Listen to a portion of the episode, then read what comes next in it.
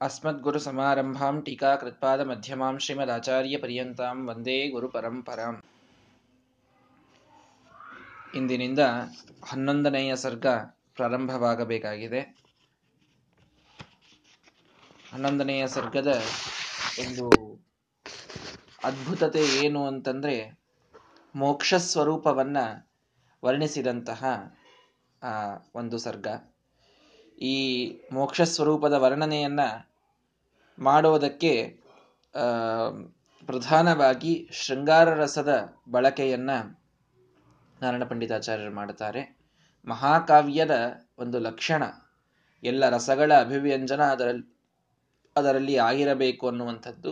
ಹೀಗಾಗಿ ಈ ಶೃಂಗಾರ ರಸದ ಅಭಿವ್ಯಕ್ತಿಯನ್ನ ಮಾಡಲಿಕ್ಕೆ ಇಲ್ಲಿಯ ಒಂದು ಲೌಕಿಕವಾದಂತಹ ಆನಂದವನ್ನ, ಲೌಕಿಕವಾದಂತಹ ಒಂದು ಈ ಮಿಥುನಿ ಭಾವವನ್ನ ಇದೆಲ್ಲವನ್ನ ವರ್ಣಿಸಿದರೆ ಅದು ಒಂದು ರೀತಿಯಲ್ಲಿ ಕಾಮ ಇತ್ಯಾದಿ ದೋಷಗಳಿಂದ ಪೂರ್ಣವಾದದ್ದು.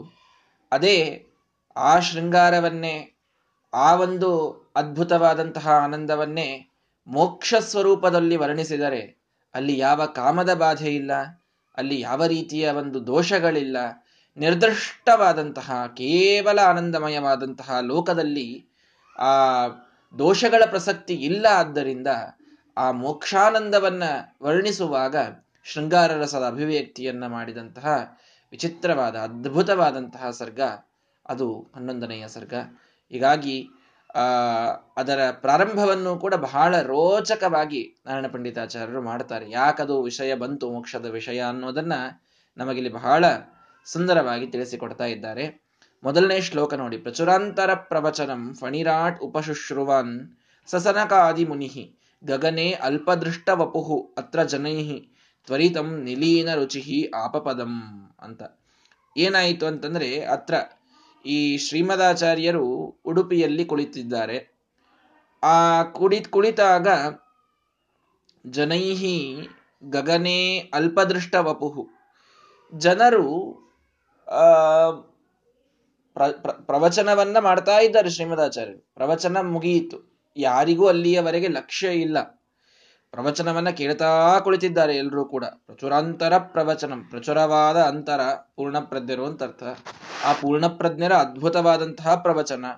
ಆ ಪ್ರವಚನವನ್ನ ಎಲ್ಲರೂ ಕೇಳ್ತಾ ಇದ್ದಾರೆ, ಯಾರಿಗೂ ಲಕ್ಷ್ಯವಿಲ್ಲ. ಪ್ರವಚನ ಮುಗಿದ ಮೇಲೆ ಅಲ್ಲಿ ಅಲ್ಪದೃಷ್ಟ ವಪುಹು ಗಗನದಲ್ಲಿ ಏನೋ ಕಂಡಂತಾಗಿದೆ. ಅಲ್ಲಿ ಹೇಳ್ತಾರೆ ಟಿಪ್ಪಣಿಕಾರರು, ಅವತ್ತು ಅಮಾವಾಸ್ಯೆಯ ದಿನ ಇರಬೇಕು, ಏನು ಬೆಳದಿಂಗಳಿರಲದ ಇಲ್ಲದಂತಹ ದಿನ ಇತ್ತಂತದು. ಏನೂ ಬೆಳದಿಂಗಳಿಲ್ಲದೆಯೂ ಕೂಡ ಎಲ್ಲ ಕಡೆಗೆ ಪ್ರಕಾಶಮಯವಾಗಿತ್ತಂತೆ. ಇಡೀ ಆಕಾಶ ಇಡೀ ಆಕಾಶ. ಸಂಜೆಯೊಳಗೆ ಶ್ರೀಮದಾಚಾರ್ಯರು ಪ್ರವಚನವನ್ನ ಮಾಡ್ತಾ ಕುಳಿತಾಗ, ಬೆಳದಿಂಗಳಿಲ್ಲದ ರಾತ್ರಿಯಲ್ಲಿ ಪರಿಪೂರ್ಣವಾದಂತಹ ಬೆಳಕು ಹರಡಿತ್ತು.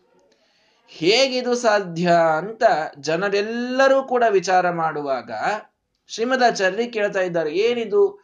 ಇಡೀ ಆಕಾಶದಲ್ಲಿ ಚಂದ್ರನಿಲ್ಲದೇನೆ ಬೆಳದಿಂಗಳಿದೆಯಲ್ಲ ಅಂತ ಕೇಳಿದಾಗ, ಇದು ಚಂದ್ರನಲ್ಲ. ಚಂದ್ರನಿಗಿಂತಲೂ ಅನಂತವಾದ ಕಾಂತಿಗೊಳ್ಳಂತಹ ಅನಂತ, ಅರ್ಥಾತ್ ಶೇಷದೇವರು ಅಲ್ಲಿ ಇದ್ದಾರೆ ನೋಡಿ ಅಂತ ಸ್ವಲ್ಪ ಹೀಗೆ ಮೇಲೆ ಎಲ್ಲರೂ ನೋಡುವಷ್ಟರಲ್ಲಿ ಗಗನೇ ಅಲ್ಪದೃಷ್ಟ ವಪುಹು ಎಲ್ಲರಿಗೂ ಕಾಣುವಂತೆ ಶೇಷದೇವರು ಪ್ರತ್ಯಕ್ಷರಾಗಿ ಮತ್ತೆ ಹೋಗಿಬಿಟ್ಟಿದ್ದಾರೆ. ತ್ವರಿತಂ ನಿಲೀನ ರುಚಿ ತ್ವರಿತದೊಳಗೆ ಬೇಗನೆ ಹೀಗೆ ಕಂಡು ಮತ್ತೆ ತಮ್ಮ ರುಚಿ ರುಚಿ ಅಂದ್ರೆ ಕಾಂತಿ, ತಮ್ಮ ಕಾಂತಿಯನ್ನ ಹಿಂದೆ ಪಡೆದು ಅವರು ಹೋಗಿದ್ದಾರೆ. ಎಲ್ಲರಿಗೂ ಶೇಷದೇವರ ದರ್ಶನವಾಗಿದೆ. ಅದ್ಭುತ ಎನಿಸಿದೆ ಎಲ್ಲರಿಗೂ ಕೂಡ. ಮಹಾ, ಶ್ರೀಮದಾಚಾರ್ಯರು ಆ ಪಾಠವನ್ನ ಉಡುಪಿಯಲ್ಲಿ ಹೇಳುವಂತಹ ಸಂದರ್ಭ. ಎಲ್ಲ ಕಡೆಗೆ ಬೆಳದಿಂಗಳಿದೆ. ಬೆಳದಿಂಗಳು ಎಲ್ಲಿಂದ ಬಂತು ಅಂತ ಕೇಳಿದರೆ ಶೇಷದೇವರು ಬಂದಿದ್ದಾರೆ ಆಕಾಶ ಮಾರ್ಗದೊಳಗೆ ಅಂತ ಶ್ರೀಮದಾಚಾರ್ಯರು ಬಾಯಿಯಿಂದ ಹೇಳಿದ್ದಾರೆ.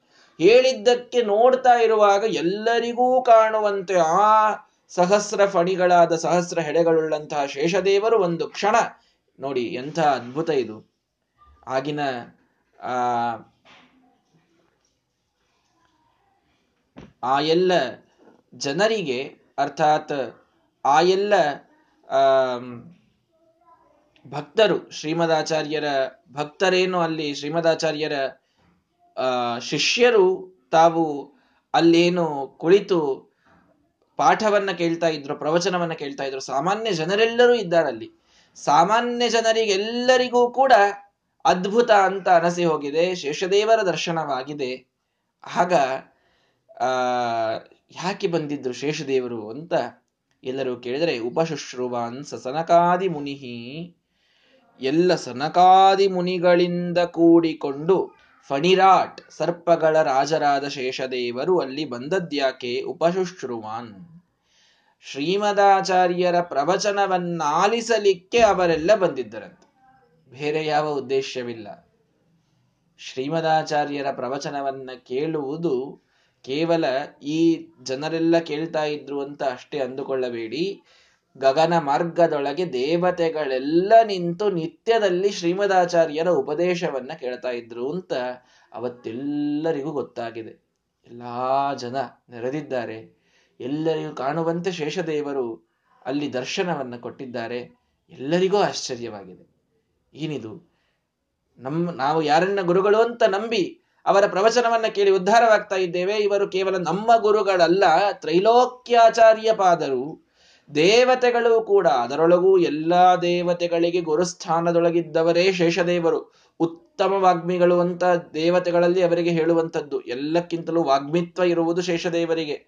ಅಂತಹ ಎಲ್ಲಾ ದೇವತೆಗಳಿಗೆ ಗುರು ಸಮಾನರಾದಂತಹ ಶೇಷದೇವರು ಕೂಡ ಇವರ ಪ್ರವಚನವನ್ನ ಬಂದು ಕೇಳ್ತಾರೆ ಅಂತಂತಂದ್ರೆ ಶ್ರೀಮದಾಚಾರ್ಯರು, ಇವರು ಯಾವ ಉತ್ತಮ ದೇವತೆಯ ಅವತಾರ ಇರಲಿಕ್ಕಿಲ್ಲ ಅಂತ ಅಲ್ಲಿಯ ಜನರಿಗೆಲ್ಲರಿಗೂ ಒಂದೇ ಸಲಕ್ಕೆ ತಮ್ಮ ಇದ್ದ ಭಕ್ತಿ ಅತ್ಯುದ್ರಿಕ್ತವಾಗಲಿಕ್ಕೆ ಇದು ಕಾರಣವಾಗಿದೆ.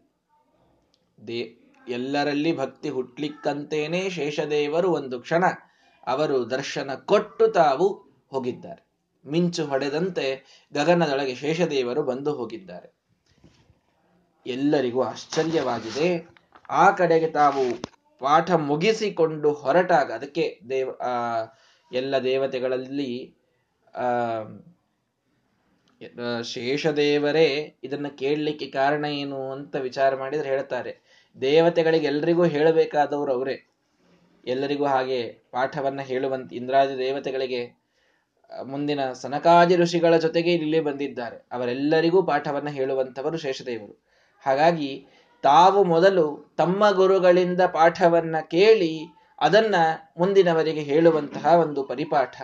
ಇದು ಶೇಷದೇವರೂ ಕೂಡ ಪಾಲಿಸಿದ್ದಾರೆ ಅಂತನ್ನುವುದನ್ನು ನಾವು ತಿಳಿದುಕೊಳ್ಳಬೇಕು. ಹೀಗಾಗಿ ಆ ಶ್ರೀಮದಾಚಾರ್ಯರ ವ್ಯಾಖ್ಯಾನಕ್ಕೆ ತಾವೇ ಬಂದಿದ್ರು ಅವರು ಅಲ್ಲಿಯಿಂದ ತಾವು ಹೋದಾಗ ಎಲ್ಲ ಸನಕಾದಿ ಋಷಿಗಳು ಅವರ ಜೊತೆಗೆ ಹೋಗ್ತಾರೆ. ಅವರ ಜೊತೆಗೆ ಹೋಗಿ ಅವರಿಬ್ಬರ ಕಾನ್ವರ್ಸೇಷನ್ನಿನಲ್ಲಿ ಈ ಮುಂದಿನ ಇಡೀ ಹನ್ನೊಂದನೆಯ ಸರ್ಗವನ್ನ ನಾರಾಯಣ ಪಂಡಿತಾಚಾರ್ಯರು ನಮಗೆ ತಿಳಿಸ್ತಾ ಇದ್ದಾರೆ. ಇಲ್ಲಿ ನಾವು ತಿಳಿಯಬೇಕಾದದ್ದೇನು ಅಂತಂತಂದ್ರೆ, ಈ ಹನ್ನೊಂದನೆಯ ಸರ್ಗ ಏನಿದೆಯಲ್ಲ, ಇದು ಪ್ರಮಿತಾಕ್ಷರ ವೃತ್ತ ಅಂತ ಒಂದು ವೃತ್ತದಲ್ಲಿ ಇರ್ತಕ್ಕಂಥದ್ದು.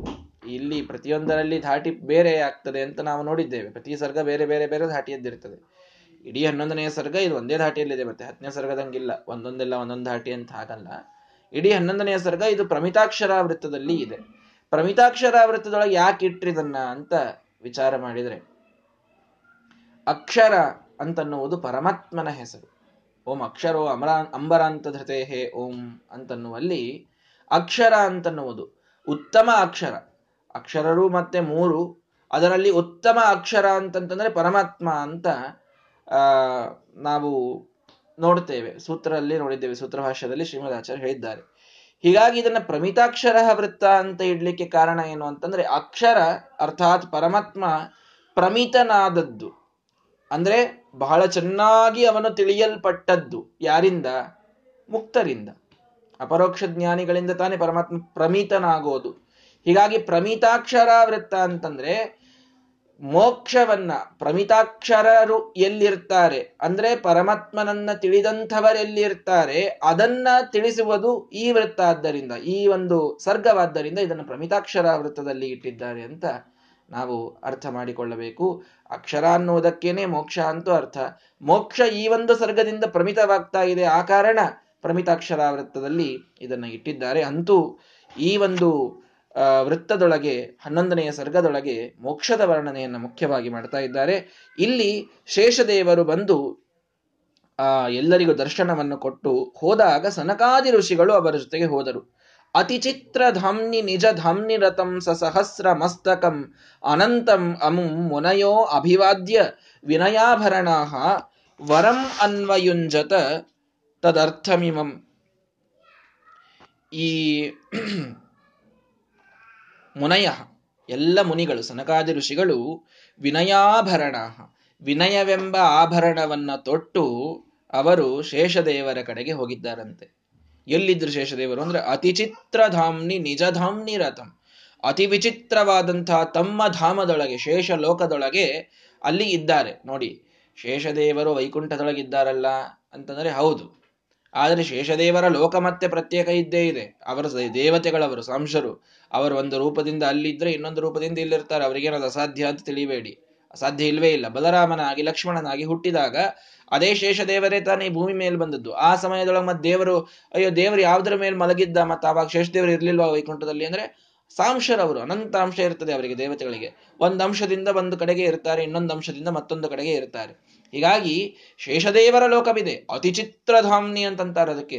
ಅತಿ ವಿಚಿತ್ರವಾದ, ಅದ್ಭುತವಾದಂತಹ ಶೇಷದೇವರ ಒಂದು ಲೋಕ ಇದೆ ನಿಜಧಾಮ್ನಿ ರಥಂ, ತಮ್ಮ ಮಂದಿರದೊಳಗೆ, ತಮ್ಮ ಮನೆಯೊಳಗೆ ಶ್ರೀ ಶೇಷದೇವರಿದ್ದಾಗ ಯಾರವರು? ಸಸಹಸ್ರ ಮಸ್ತಕಂ, ಸಾವಿರ ಹೆಡೆಗಳುಳ್ಳಂತಹ ಅವರನ್ನ ಅನು, ಅನಂತಂ ಆ ಅನಂತ ನಾಮಕನಾದಂತಹ ಶೇಷದೇವರನ್ನ ಎಲ್ಲಾ ದೇ, ಎಲ್ಲಾ ಮುನಿಗಳು, ಸನಕಾದಿ ಋಷಿಗಳು ಅಭಿವಾದ್ಯ ಬಂದು ನಮಸ್ಕಾರವನ್ನ ಮಾಡಿದ್ದಾರೆ. ಅವರ ಮನೆಗೆ ಹೋಗಿದ್ದಾರೆ. ಕೇಳಿಕೊಂಡು ಬರೋಣ, ಬನ್ನಿ. ಪಾಠವನ್ನ ಕೇಳಿ ಬರೋಣ ಅಂತ ಗುರುಗಳ ಮನೆಗೆ ಹೋಗಿದ್ದಾರೆ. ಹೀಗಾಗಿ ಶೇಷದೇವರ ಮುಂದೆ ನಿಂತು ವರಂ ಅನ್ವಯುಂಜತ ತದರ್ಥಂ. ಆ ಶ್ರೀಮದಾಚಾರ್ಯರ ಅರ್ಥ, ಶ್ರೀಮದಾಚಾರ್ಯರಿಂದ ಏನಿವರೆಲ್ಲ ಕೇಳಿದರಲ್ಲ ಅದರ ಅರ್ಥವನ್ನ ನಮಗೆ ಹೇಳಬೇಕು ಅಂತ ವರವನ್ನ ಕೇಳಿದ್ದಾರೆ. ನೋಡಿ, ದೇವತೆಗಳು, ಅರ್ಥಾತ್ ಈ ಸನಕಾದಿ ಋಷಿಗಳ ಜೊತೆಗೇನೆ ಶೇಷದೇವರಲ್ಲಿದ್ರು ಅಂತ ಹೇಳಿದರು. ಇದನ್ನ ಸ್ವಲ್ಪ ಲಕ್ಷ್ಯ ಕೊಟ್ಟು ಕೇಳಿ. ಶೇಷದೇವರು ಮತ್ತು ಸನಕಾದಿ ಋಷಿಗಳು ಶ್ರೀಮದಾಚಾರ್ಯರ ಪ್ರವಚನದೊಳಗೆ ಇದ್ದರು ಅಂತ ಹೇಳಿದರು. ಪ್ರವಚನ ಮುಗಿದ ಮೇಲೆ ಮತ್ತೆ ಸನಕಾದಿಗಳು ಶೇಷದೇವರ ಕಡೆಗೆ ಹೋಗಿ ಶ್ರೀಮದಾಚಾರ್ಯರು ಹೇಳಿದ ಪ್ರಮೇಯಗಳನ್ನ ತಿಳಿಸಿಕೊಡಿ ಅಂತ ಹೇಳಿದ್ದಾರೆ. ಅಂದ್ರೆ ಏನರ್ಥ? ಅಂದ್ರೆ ಶ್ರೀಮದಾಚಾರ್ಯರ ಭಾವವನ್ನ ಶೇಷದೇವರು ಅರಿಯಲಿಕ್ಕೆ ಸಾಧ್ಯ ಇದೆ, ಸನಕಾದಿ ಋಷಿಗಳಿಗೆ ಸಾಧ್ಯವಿಲ್ಲ. ಸನಕಾದಿ ಋಷಿಗಳಿಗೂ ಕೂಡ ಸರಳವಾಗಿ ಶ್ರೀಮದಾಚಾರ್ಯ ಏನ್ ಹೇಳಿದ್ರು ಅನ್ನೋದನ್ನು ತಿಳಿದುಕೊಳ್ಳಿಕ್ಕಾಗೋದಿಲ್ಲ ಅಂತಂದ ಮೇಲೆ ವಿಚಾರ ಮಾಡಬೇಕಾದ ವಿಷಯ, ನಾವು ಸರಿ, ಎಲ್ಲಾ ಪ್ರಮೇಯಗಳನ್ನು ಶ್ರೀಮದಾಚಾರ್ಯರ ಗ್ರಂಥದಿಂದ ಡೈರೆಕ್ಟ್ ಆಗಿ ತಿಳಿದುಕೊಂಡು ಬಿಡುತ್ತೇವೆ. ನಮಗೆ ಯಾರೂ ಬೇಡ ಅನ್ನುವಂತಹ ಧೀರ ವೀರ ಪುರುಷರಿಗೆ ಏನು ಹೇಳಬೇಕು? ಶ್ರೀಮದಾಚಾರ್ಯರ ಗ್ರಂಥದ ಭಾವವನ್ನ ತಿಳಿದುಕೊಳ್ಳುವುದು ಸನಕಾದಿ ಋಷಿಗಳಿಗೆ ಆಗ್ತಾ ಇಲ್ಲ. ಅವರು ಶೇಷದೇವರಿಗೆ ಹೋಗಿ ಕೇಳ್ತಾ ಇದ್ದಾರೆ, ನಮಗೆ ಇದರ ಅರ್ಥವನ್ನು ವಿವರಿಸಿ ಹೇಳಿ ಅಂತ. ಅಂದರೆ ಶ್ರೀಮದಾಚಾರ್ಯರ ಭಾವವನ್ನ ತಿಳಿಸಲಿಕ್ಕೆ ಶೇಷದೇವರ ಅವಶ್ಯಕತೆ ಇದೆ ಅಂದಾಗಾಯ್ತು. ಅಲ್ಲ, ಮತ್ತೆ ನಮಗೆಲ್ಲ ಶೇಷದೇವರು ಹೇಳಿಲ್ವಲ್ಲ ಅಂತಂದ್ರೆ ಯಾಕೆ ಹೇಳಿಲ್ಲ ಅಂತ ಅನ್ಕೊಳ್ತೀರಿ?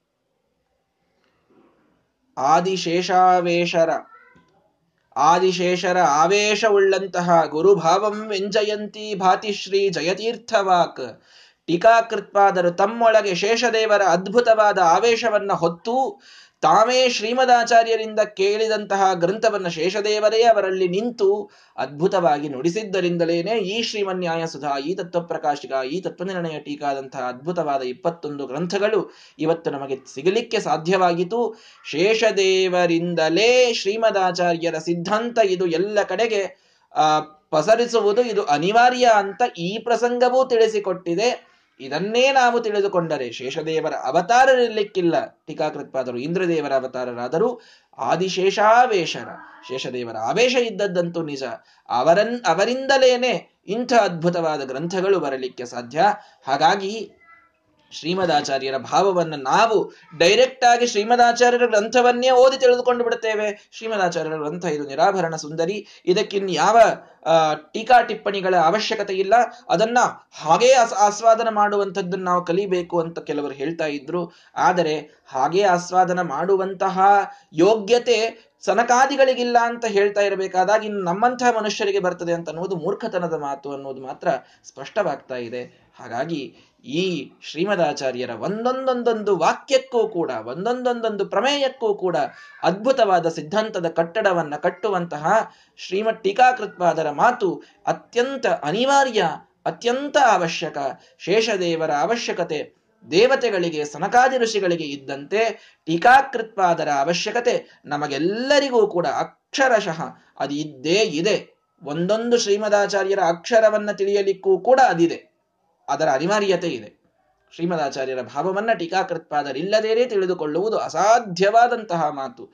ಅದನ್ನೂ ಕೂಡ ನಾವಿಲ್ಲಿ ಬಹಳ ಸ್ಪಷ್ಟವಾಗಿ ತಿಳಿತಾ ಇದ್ದೇವೆ. ನೋಡಿ, ನೀವು ಸಮತ್ವ ವಿಷಯವನ್ನ ಅಲ್ಲಿ ಶೇಷದೇವರು ಬಂದರು, ಶೇಷದೇವರ ಪಾಠವಾಗಿತ್ತು ಅವರು ಪಾಠವನ್ನ ಕೇಳಿದರು, ಅದನ್ನ ಸನಕಾದ ಹೇಳಿದರು. ಈ ರೀತಿ ಅಷ್ಟೇ ಕೇಳ್ತಾ ಹೋದರೆ, ಅದರಿಂದ ಕೊಡ, ಕೊಡಲ್ಪಡುವಂತಹ ಸೂಚನೆಯನ್ನ, ಸಂದೇಶವನ್ನ ನಾವು ತಿಳಿಯದೇ ಇದ್ರೆ ಆಗ ಅದು ಪರಿಪೂರ್ಣತೆಯ ಒಂದು ಫಲದ ಅನುಭವ ನಮಗಾಗಲಿಕ್ಕೆ ಸಾಧ್ಯ ಇಲ್ಲ. ಆದ್ದರಿಂದ ನಾವಿದನ್ನು ಅರ್ಥ ಮಾಡಿಕೊಳ್ಬೇಕು. ಶ್ರೀಮದಾಚಾರ್ಯರ ಒಂದೊಂದು ಭಾವವನ್ನ ಸನಕಾದಿ ಋಷಿಗಳೂ ತಿಳಿದುಕೊಳ್ಳಲಿಕ್ಕಾಗದಾಗ ಶೇಷದೇವರ ಅನಿವಾರ್ಯತೆ ಅವರಿಗಿದ್ದಂತೆ ಶ್ರೀಮದಾಚಾರ್ಯರ ಒಂದೊಂದು ಅಕ್ಷರದ ಗ್ರಂಥದ ಭಾವವನ್ನ ತಿಳಿದುಕೊಳ್ಳಲು ಸಾಧ್ಯವಿಲ್ಲದಂತಹ ನಮಗೆ ಟೀಕಾಕೃತ್ಪಾದರ, ಆ ಶೇಷದೇವರ ಆವೇಶವುಳ್ಳಂತಹ ಟೀಕಾಕೃತ್ಪಾದರ ಅನಿವಾರ್ಯತೆಯೂ ಅಷ್ಟೇ ಇದೆ. ದೇವತೆಗಳಿಗೆ ಇದೆ ಅಂತಂದ ಮೇಲೆ ನಮಗಂತೂ ಇನ್ನೂ ಹೆಚ್ಚಿದೆ. ಅಷ್ಟೇ ಇದೆ ಅಂತ ಹೇಳುವುದು ತಪ್ಪು. ಅಲ್ಲಿ ಟೀಕಾಕೃತ್ಪಾದರ ಅನಿವಾರ್ಯತೆ ಪ್ರತಿಯೊಬ್ಬ ಮಾಧ್ವನಿಗೆ ಅನಿವಾರ್ಯವಾಗಿ ಹೆಚ್ಚು ಹೆಚ್ಚಿದೆ. ಅದನ್ನು ನಾವು ತಿಳಿದುಕೊಂಡು ಆ ಟೀಕಾಕೃತ್ಪಾದರ ಚರಣಾನುಸಾರಿಗಳಾಗಿ ಶ್ರೀಮದಾಚಾರ್ಯರ ಗ್ರಂಥವನ್ನು ತಿಳಿದುಕೊಳ್ಳುವಂತಹ ಪ್ರಯತ್ನವನ್ನು ನಾವೆಲ್ಲ ಅತ್ಯಂತ ಶ್ರದ್ಧಾಭಕ್ತಿಯಿಂದ ಮಾಡಬೇಕು. ಶೇಷದೇವರಿಗೆ ಮಾತ್ರ ಸಾಧ್ಯವಾದಂಥದ್ದಿದೆ. ಶ್ರೀಮದಾಚಾರ್ಯರ ಭಾವವನ್ನು ಹೇಳುವಂಥದ್ದು. ಆದ್ದರಿಂದ ಆ ಆವೇಶವುಳ್ಳಂತಹ ಟೀಕಾಕೃತ್ಪಾದರು ಅದನ್ನು ಹೇಳಲಿಕ್ಕೆ ಸಾಧ್ಯ. ಇದನ್ನ ನಾವು ಸಂದೇಶವಾಗಿ ಇದರಿಂದ ಪಡೆಯಬೇಕಾಗಿದೆ. ಹೀಗಾಗಿ ಅವರು ನಮಸ್ಕಾರ ಮಾಡಿದ್ದಾರೆ. ವಿನಯ, ವಿನಯದಿಂದ ಕೂಡಿಕೊಂಡು ಎಲ್ಲ ಸನಕಾದಿ ಋಷಿಗಳು ಬಂದು ನಮಸ್ಕಾರ ಮಾಡಿ, ನಮಗೆ ಅವಶ್ಯವಾಗಿ ಶ್ರವಣೀಯವಾದಂತಹ ಈ ಶ್ರೀಮದಾಚಾರ್ಯರ ಗ್ರಂಥದ ಅರ್ಥವನ್ನ ತಿಳಿಯ ತಿಳಿಸಬೇಕು ಅಂತ ಮಾಧ್ವಗ್ರಂಥಸ್ಯಾಭಿಸಂಧಿಂ ವಿದುರ್ದೇವಾಹ ನ ಮಾನವಾಹ. ವಾದಿರಾಜರು ಹೇಳ್ತಾರೆ, ಮಾನವರಿಗೆ ಶ್ರೀಮದಾಚಾರ್ಯರ ಗ್ರಂಥದ ಅಭಿಸಂಧಿ ತಿಳಿಯುವುದು ಅನ್ನುವುದು ಅಸಾಧ್ಯ ಇದು. ದೇವತೆಗಳಿಗೆ ಮಾತ್ರ ತಿಳಿಯುವಂಥದ್ದು ಅಂತ. ಅಂತೂ ವಾಯುಸ್ತುತಿ ರತಿರ್ನಿತ್ಯಂ ವೇದಾಹಂಚಕ ತಂಚನ ಅಂತ ಅಲ್ಲಿ ಹೇಳೋದುಂಟು. ವಾಯುಸ್ತುತಿಯ ಒಂದು ನಿತ್ಯದ ಪಾರಾಯಣ ಉಳ್ಳವರಿಗೆ ಗುರುಗಳ ಅನುಗ್ರಹದಿಂದ ಹೇಗೋ ಸ್ವಲ್ಪ ಅರ್ಥವಾಗ್ತದೆ. ನನಗೂ ವಾಯುಸ್ತುತಿ ನಿತ್ಯ ಪಾರಾಯಣ ಮಾಡ್ತೀನಿ ಅನ್ನೋದಕ್ಕೆ ಶ್ರೀಮದಾಚಾರ್ಯ ಗ್ರಂಥ ಗುರುಗಳ ಅನುಗ್ರಹದಿಂದ ಅರ್ಥ ಆಗಿದೆ ಅಂತ ವಾದರಾಜರು ಹೇಳುತ್ತಾರೆ. ಹೀಗಾಗಿ ಆ, ವಾದಿರಾಜರಂತಹ ಮಹಾನುಭಾವರಿಗೂ ಕೂಡ ಕೇವಲ ಶ್ರೀಮದಾಚಾರ್ಯರ ಗ್ರಂಥವನ್ನ ಆಸ್ ಇಟ್ ಈಸ್ ಎಕ್ಸೆಪ್ಟ್ ಮಾಡಿಕೊಳ್ಳಿಕ್ಕಾಗೋದಿಲ್ಲ. ಕಥಂಚನ ವೇದ ಹೇಗೋ ನಾನು ತಿಳಿದುಕೊಂಡೆ ಅಂದ್ರೇನರ್ಥ ಟೀಕಾಕೃತ್ಪಾದರ ಗ್ರಂಥದ ಅದ್ಭುತವಾದಂತಹ ಜ್ಞಾನ ಭಂಡಾರದಿಂದ ನಾನು ತಿಳಿದುಕೊಂಡೆ ಅಂತೆ ಅಲ್ಲಿ ಹೇಳಲಿಕ್ಕೆ ಹೊರಟಿದ್ದು. ಹೀಗಾಗಿ ಎಲ್ಲರಿಗೂ ಟೀಕಾಕೃತ್ಪಾದರ ಅನಿವಾರ್ಯತೆ. ಇದು ಅವಶ್ಯ, ಇದು ಇದ್ದೇ ಇದೆ. ಇದನ್ನು ನಾವು ಸ್ಪಷ್ಟವಾಗಿ ತಿಳಿದುಕೊಳ್ಳಬೇಕು. ಅಂತೂ ಅವರು ಅಲ್ಲಿ ಬಂದಿದ್ದಾರೆ, ನಮಸ್ಕಾರ ಮಾಡಿದ್ದಾರೆ, ಕೇಳ್ತಾ ಇದ್ದಾರೆ. ಯಾರಿಗೆ? ಶೇಷದೇವರಿಗೆ ಕೇಳ್ತಾ ಇದ್ದಾರೆ ಸನಕಾದರ್ಶಿಗಳು. ಭಗವತ್ತಮಸ್ಯ ವಿಪುಲ ಸಮಯಂ ಮನೋಹರತಮಂ ಜಗತಿ ಮಹಿತಂ ಭವದ್ಭಿಹಿ ಅಪಿ ಲೋಕಪತೆ. ಪಠತಾಂ ಮುಹು ಫಲಮುದೇಶ್ಯತಿ ಕಿಂ.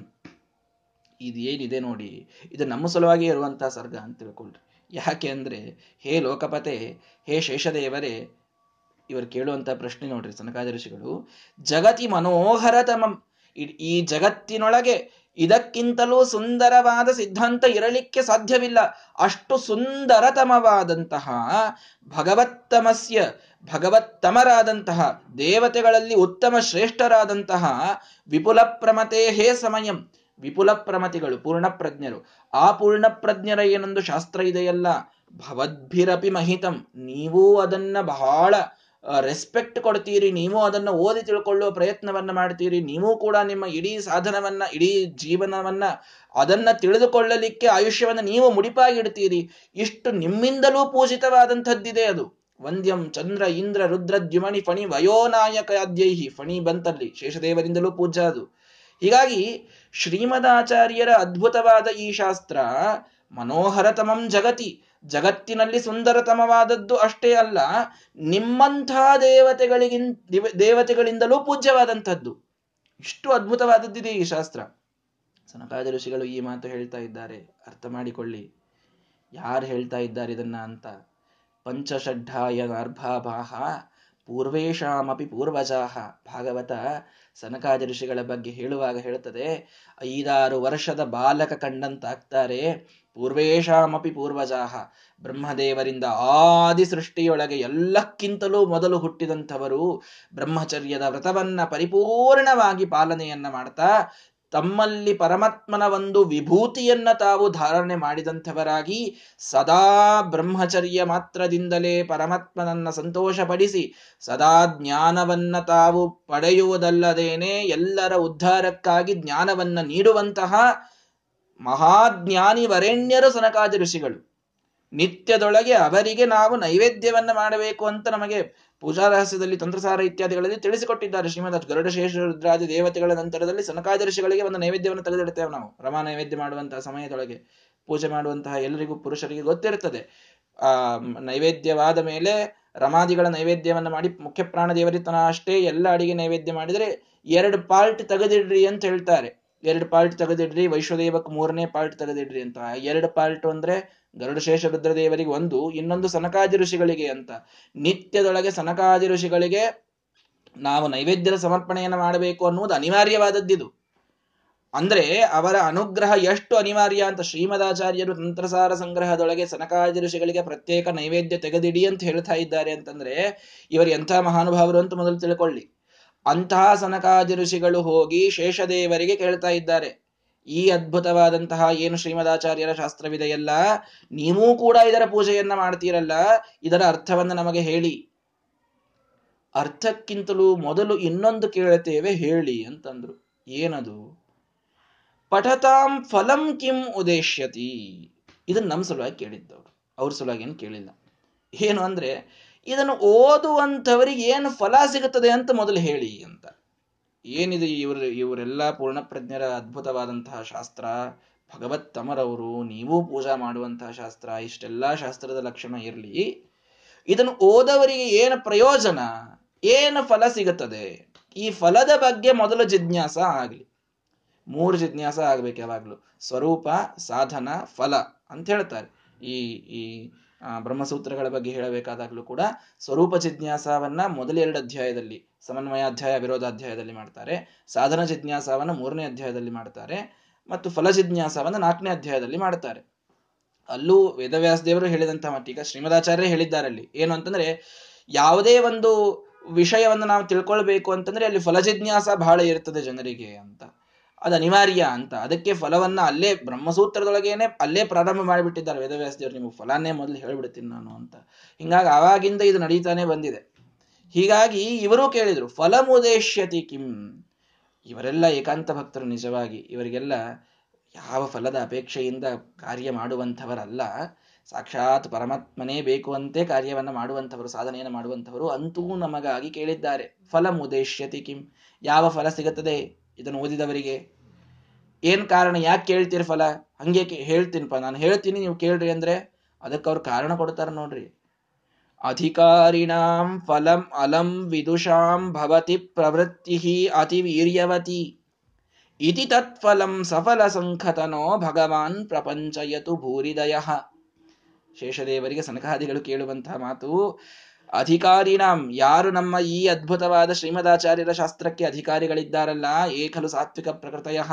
ಅದಕ್ಕೆ ಬಹಳ ಚಂದ ಡೆಫಿನೇಷನ್ ಕೊಟ್ಟಿದ್ದಾರೆ ತತ್ವ ನಿರ್ಣಯದೊಳಗೆ ಟೀಕಾಕೃತ್ಪಾದರು, ಯಾರು ಸಾತ್ವಿಕ ಪ್ರಕೃತಿಗಳು? ಮುಖ್ಯವಾಗಿ ಮೊದಲು ಸಾತ್ವಿಕ ಪ್ರಕೃತಿ ಇರಬೇಕು. ಸಾತ್ವಿಕವಾದಂತಹ ಸ್ವಭಾವ ಇದ್ದವರಿರಬೇಕು. ಶಮದಮಾದಿ ಸಂಪನ್ನಾಹ ಶಮ ದಮ ಮೊದಲಾದಂತಹ ಗುಣಗಳನ್ನ ಹೊಂದಿದವರಾಗಿರಬೇಕು. ಮುಮುಕ್ಷವ ಮೋಕ್ಷದ ಇಚ್ಛಾ ಇರಬೇಕು. ಇನ್ನು ಬಹಳ ಹೇಳ್ತಾರಲ್ಲಿ ಅಂತೂ ಅಷ್ಟೆಲ್ಲ, ಆ, ಅಧಿಕಾರವನ್ನ ಹೊಂದಿ ಶ್ರೀಮದಾಚಾರ್ಯರ ಶಾಸ್ತ್ರವನ್ನ ಓದುವಂಥವರು ಯಾರಿದ್ದಾರಲ್ಲ ಅವರಿಗೆ ಫಲಂ ಅಲಂ ವಿದುಷಾಂ.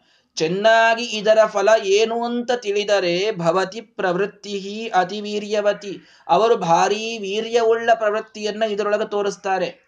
ಅಂದ್ರೆ ಜನ ಹುರುಪು ತೋರಿಸ್ತಾರೆ. ಯಾವಾಗ ಅಂತಂದ್ರೆ ಅವರಿಗೆ ಫಲ ಏನು ಅಂತ ಗೊತ್ತಿದ್ದಾಗ ಅಲ್ಲಿ ತನ ತೋರಿಸುವುದಿಲ್ಲ. ಸ್ಪಷ್ಟವಾಗಿ ಹೇಳ್ತಾ ಇದ್ದಾರೆ ಸನಕಾದರ್ಶಿಗಳು ಈ ಎಲ್ಲ ಅಧಿಕಾರಿಗಳೇನಿದ್ದಾರಲ್ಲ ಭೂಮಿ ಮೇಲೆ ಈ ಅಧಿಕಾರಿಗಳು ಫಲಂ ಅಲಂ ವಿದುಷಾಂ, ಚೆನ್ನಾಗಿ ಫಲದ ಜ್ಞಾನವನ್ನ ಮೊದಲು ಮಾಡಿಕೊಳ್ತಾರೆ. ಆ ಫಲದ ಜ್ಞಾನವಾದಾಗಲೇನೆ ಇವರಲ್ಲಿ ಭಾರಿ ಪ್ರವೃತ್ತಿ ಬರ್ತದೆ. ಫಲ ಇಲ್ಲದೇನೆ ಪ್ರವೃತ್ತರಾಗರಿ ಅಂತನ್ನುವುದು ಸಾಧ್ಯನೇ ಇಲ್ಲ ಇವರಿಗೆ. ಪ್ರಯೋಜನ ಅನುದ್ದಿಶ್ಯ ನ ಮಂದೋಪಿ ಪ್ರವರ್ತತೆ. ಪ್ರಯೋಜನ ಇಲ್ಲದೇನೆ ಮಂದರೆ ಪ್ರವೃತ್ತಿ ಆಗುವುದಿಲ್ಲ ನಮ್ಮಲ್ಲಿ ಅಂತ ಹೇಳುವಂತ ಮಾತಿದೆ. ಇನ್ನು ಇವರಂತೂ ತಮ್ಮನ್ನು ತಾವು ಶಾಣೆ ಅಂತ ಬೇರೆ ಅಂದ್ಕೊಂಡ್ಬಿಟ್ಟಿರ್ತಾರೆ ಹೀಗಾಗಿ ಪ್ರಯೋಜನ ಗೊತ್ತಾಗದೇನೆ ಇವರಲ್ಲಿ ಪ್ರವೃತ್ತಿ ಬರಲಿಕ್ಕೆ ಸಾಧ್ಯವೇ ಇಲ್ಲ. ನಮ್ಮ ಸಲುವಾಗಿ ಹೇಳಿದ್ದು ಅಧಿಕಾರಿಣಾಂ ಅಂತಂದ್ರಲ್ಲಿ. ಅಂದ್ರೆ ನಮ್ಮನ್ ಬಿಟ್ಬಿಡ್ರಿ, ಮುಂದಿನವ್ರ ಸಲುವಾಗಿ ಕೇಳಲಿಗತ್ತೀವಿ ಅಂತ ಹೇಳ್ದಂಗದು. ಸ್ವಲ್ಪ ಸಾಫ್ಟ್ ಆಗಿ ಕೇಳಿದ್ರಷ್ಟೇ ಅಲ್ಲಿ. ಅಧಿಕಾರಿಣಾಂ ಫಲಮಲಂ ವಿದುಷಾಂ. ಈ ಶ್ರೀಮದಾಚಾರ್ಯರ ಸಿದ್ಧಾಂತಕ್ಕೆ ಅಧಿಕಾರಿಗಳಾದಂತಹ ಮಾನವರು ಫಲವನ್ನ ಚೆನ್ನಾಗಿ ತಿಳಿದುಕೊಂಡಾಗ ಇವರಲ್ಲಿ ಪ್ರವೃತ್ತಿ ಬರ್ತದೆ. ಆದ್ದರಿಂದ ನೀವೇನ್ ಸಫಲ ಸಂಕಥನಃ ಮಾತು ನುಡಿದೆಲ್ಲ ಮಾತುಗಳನ್ನ ಸತ್ಯವಾಗಿ ನುಡಿಯುವಂಥ ಹೇ ಭಗವಾನ್, ಹೇ ಶೇಷದೇವರೇ, ನೋಡಿ ಸಫಲ ಸಂಕಥನಃ. ಯಾವಾಗಲೂ ಸಂಕಥನ ಮಾತೆಲ್ಲ ಸಫಲವಾಗುವಂತಹ ಮಹಾನುಭಾವರು ಅಂದ್ರೆ ಕೇವಲ ಸತ್ಯವನ್ನೇ ಬಾಯಿಯಿಂದ ಮಾತನಾಡುವಂಥವರು ಅಂತ.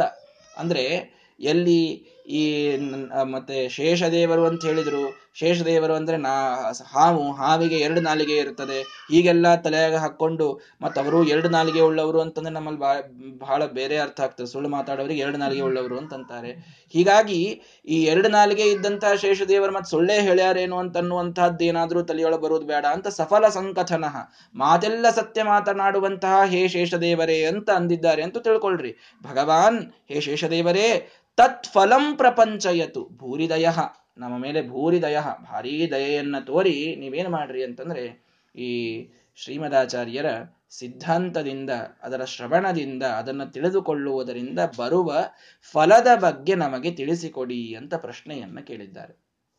ಇಲ್ಲಿ ಆ ಫಲದ ಬಗ್ಗೆ ತಿಳಿಸಿಕೊಡಿ ಅಂತ ಹೇಳಿದಾಗ, ದಯೆಯಿಂದ ತಿಳಿಸಿಕೊಡಿ ಅಂತ ಯಾಕೆ ಹೇಳಿದ್ರು ಅಂತ ನಮಗಾಗಿ ಕೇಳಿದ್ದೇವೆ ಅಂತ ಏನಾದರೂ ಕೇಳಿಬಿಟ್ಟಿದ್ರೆ ಬೈದು ಬಿಡ್ತಿದ್ರು ಶೇಷದೇವರು. ನಿಮಗೆ ಯಾಕೆ ಬೇಕು ಫಲ? ಸನಕಾದ ಋಷಿಗಳಿಗೆ ಅವರು ಲೆಫ್ಟ್ ಆ್ಯಂಡ್ ರೈಟ್ ಬೈದು ಬಿಡ್ತಿದ್ರು. ಅದಕ್ಕೆ ಭೂರಿ ದಯ ನೀವು ಒಂದ್ ಸ್ವಲ್ಪ ದಯಾ ತೋರಿ ಇವರಿಗಾಗಿ ತಿಳಿಸಿಕೊಡಿ ಅಂತೆ ಕೇಳ್ತಾ ಇದ್ದಾರೆ. ಅಲ್ಲಿ ದಯೆಯಿಂದ ತಿಳಿಸಿಕೊಡಿ ಅಂತ ಅನ್ಲಿಕ್ಕೆ ಬಹಳ ಮುಖ್ಯವಾದಂತಹ ಅರ್ಥ ಇದೆ. ಏನು? ನಮಗಾಗಿ ಅಂತ ನಾವು ಕೇಳ್ತಾ ಇಲ್ಲ. ಬೇಕು ನಮಗೂ, ಫಲದ ಜಿಜ್ಞಾಸ ಇದೆ. ಆದರೆ ನೋಡಿ, ಫಲದ ಜಿಜ್ಞಾಸ ಇರುವುದು ಬೇಡ, ಬೇರೆ. ಆ ಫಲ ಗೊತ್ತಿದ್ದಾಗಲೇ ಪ್ರವೃತ್ತರಾಗುವುದು ಬೇರೆ. ಅವರಿಗೆಲ್ಲ ಮಹಾನುಭಾವರಿಗೆ ಫಲದ ಜಿಜ್ಞಾಸ ಇದೆ, ಫಲದ ಬಗ್ಗೆ ತಿಳಿದುಕೊಳ್ಳುವಂತಹ ಇಚ್ಛಾ ಇದೆ, ಅದೆಲ್ಲ ಅವರೂ ಕೂಡ ತಿಳಿದುಕೊಳ್ತಾರೆ. ನಾವು ಹಾಗಲ್ಲ, ಕೇವಲ ಜಿಜ್ಞಾಸುಗಳಲ್ಲ ನಾವು. ಅದು ಇದ್ರೆ ಪ್ರವೃತ್ತರಾಗುವಂಥವ್ರು ನಾವು, ಮುಂದಿನವರು. ಅವ್ರಿಗಿಂತ ಒಂದು ಸ್ಟೆಪ್ ಅಹೆಡ್ ಹೋದವ್ರು ನಾವು. ಅಂದ್ರೆ ಅಹೆಡ್ ಅನ್ನೋಕ್ಕಿಂತ ಹಿಂದಿದ್ದವರು ಅಂತ ಇಟ್ಕೊಳ್ರಿ. ಅಂತೂ ಪ್ರವೃತ್ತರಾಗುವುದೇ ಫಲದಿಂದ ನಾವು. ಹೀಗಾಗಿ ಇವರೆಲ್ಲ ಜನರಿಗೆ ಒಂದು ಫಲದ ಅತ್ಯುತ್ತಮವಾಗಿ ತಿಳಿದರೆ ಇವರು ನಮಗೆ ಈ ಒಂದು ಶಾಸ್ತ್ರದಲ್ಲಿ ಬಹಳ ವೀರ್ಯವಾದ ಪ್ರವೃತ್ತಿಯನ್ನ ಹೊಳ್, ಹೊಂದುವಂಥವರಾಗ್ತಾರೆ. ಆದ್ದರಿಂದ ನೀವು ಅದನ್ನ ಪ್ರಪಂಚಯತು ಅಂತ ಬೇರೆ ಕೇಳ್ತಾ ಇದ್ದಾರೆ. ವಿಸ್ತಾರ ಮಾಡಿ ಹೇಳ್ರಿ ಅದನ್ನ. ಸುಮ್ಮನೆ ಸ್ವಲ್ಪ ಏನ್ ಮೋಕ್ಷ ಸಿಗ್ತದೆ? ಮುಗಿದೋತು ಮುಂದೋಗೋಣ ಅಂತ. ಹಿಂಗಲ್ಲ.